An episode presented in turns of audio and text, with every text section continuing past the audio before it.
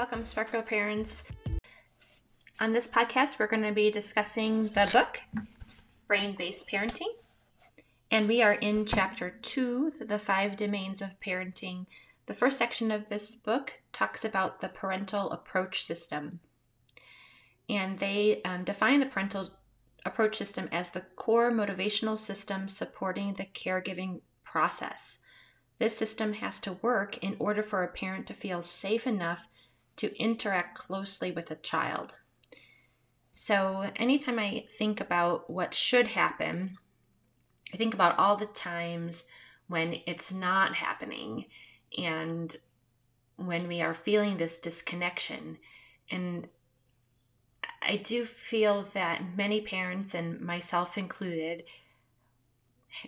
tend to put the onus of why something isn't happening on the other person, whether that be your partner, your spouse, even your child. And this chapter outlines what we can do and notice within ourselves as the parent. Because really, when it comes down to it, we can't control other people's thoughts, actions, emotions, behaviors. We can only control or be in charge of our own. And in order for this parental approach system to be activated, we need to have access to this system. And I mean that in the sense that if stress or uh, trauma or lack of sleep or or not getting enough self-care is getting in the way, we're not going to easily be able to access this parental approach system. They go on to talk about different regions of the brain um, in the hypothalamus in a different a specific section of the hypothalamus called the medial preoptic area that is not only responsible for this feeling of caregiving and getting really curious about the sensory experiences that we have when we are interacting with our child, but it also talks about how this particular medial preoptic area also relates to intimacy and the desire to be a good mate and how it connects to the next section of the reward system. And so it all links together. And of course, these processes that are happening inside our brain are not happening in isolation of one another. So in a in a healthy normal functioning brain that is not under too much stress, we are going to feel connected to our children. Biologically, our brain tells us to do this. In a in our brain, we should feel like we want to be connected to our partners. Um, if we have an intimate partner, eh, you know, we should want to have that feeling because our biology tells us so. And if that's not happening for us as parents, um, to have this very innate desire to want to experience things with our children, to want to play with them, to want to sit and cuddle or um, read a story to them, or even just sit on the couch and watch a show together. If there's something that is making that feel difficult for us, I don't think the problem is the child or our spouse. The problem is overall stress in our lives. And that may very well include part of the things that our child or our partner does, but it is not them. And so, looking at this as a litmus test or a barometer that if I'm not feeling like I can connect to my family right now, what is going on in my environment, internal and externally, that's putting up that block. So, hopefully, you are not feeling this way all of the time.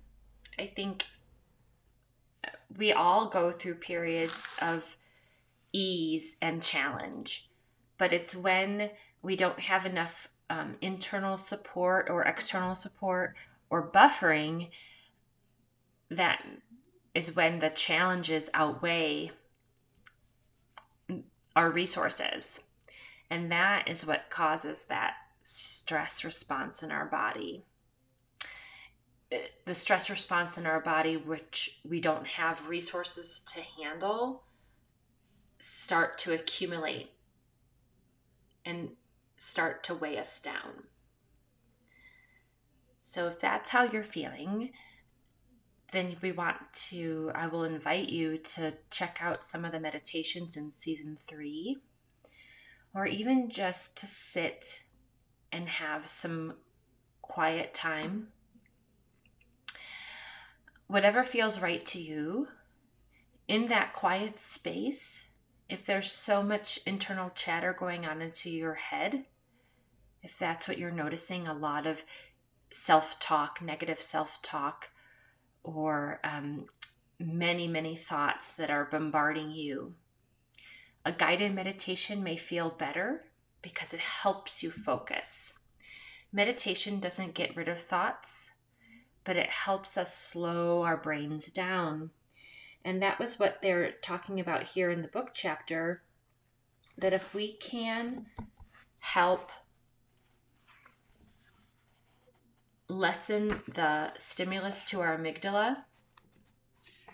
And if we can help grow the connections to the prefrontal cortex and to that anterior cingulate, um, anterior cingulate area of our brain, that bridge, that this pathway is going to work better for us. So, one of the best ways I know to help dampen the amygdala's response of protect is through meditation so I'll invite you to take a look. Right now, I have seven active meditations that you can choose from.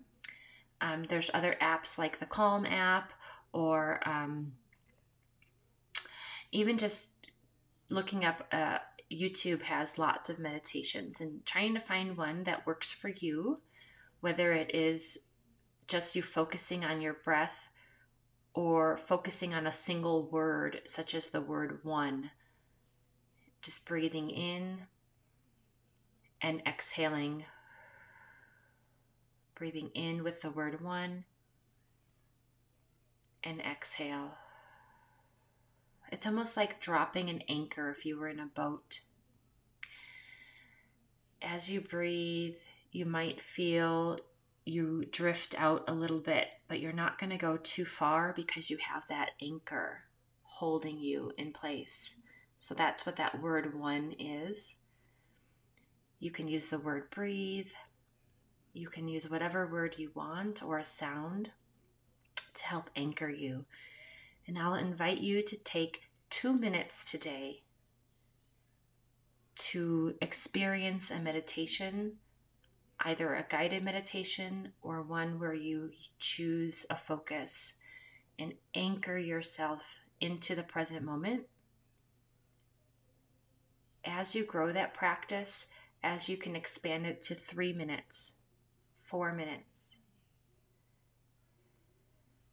up to about eight to 10 minutes if you can, you will notice automatically a better connection with your children because that pathway and how easily activated the amygdala is is now calmed down.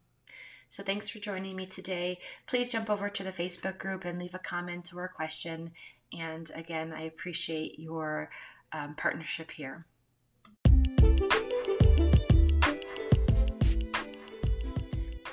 Hey, Sparkler parents, I wanted to let you know about a little contest I'm running over in the Facebook group. Um, if you uh, invite a friend to the group and tag me that you invited them, or if you um, post in the Facebook group about a podcast episode, like a little comment about the podcast, I'll enter you into a drawing. Uh, you can find more details about the drawing in the Facebook group Sparkler Parents Podcast. And um, this contest is going to run from May 10th through May 17th. And then I'll pick a winner for the three prizes on Tuesday, May 18th. So go ahead, invite friends to the group, and um, start talking about the things you like or don't like about these podcast episodes.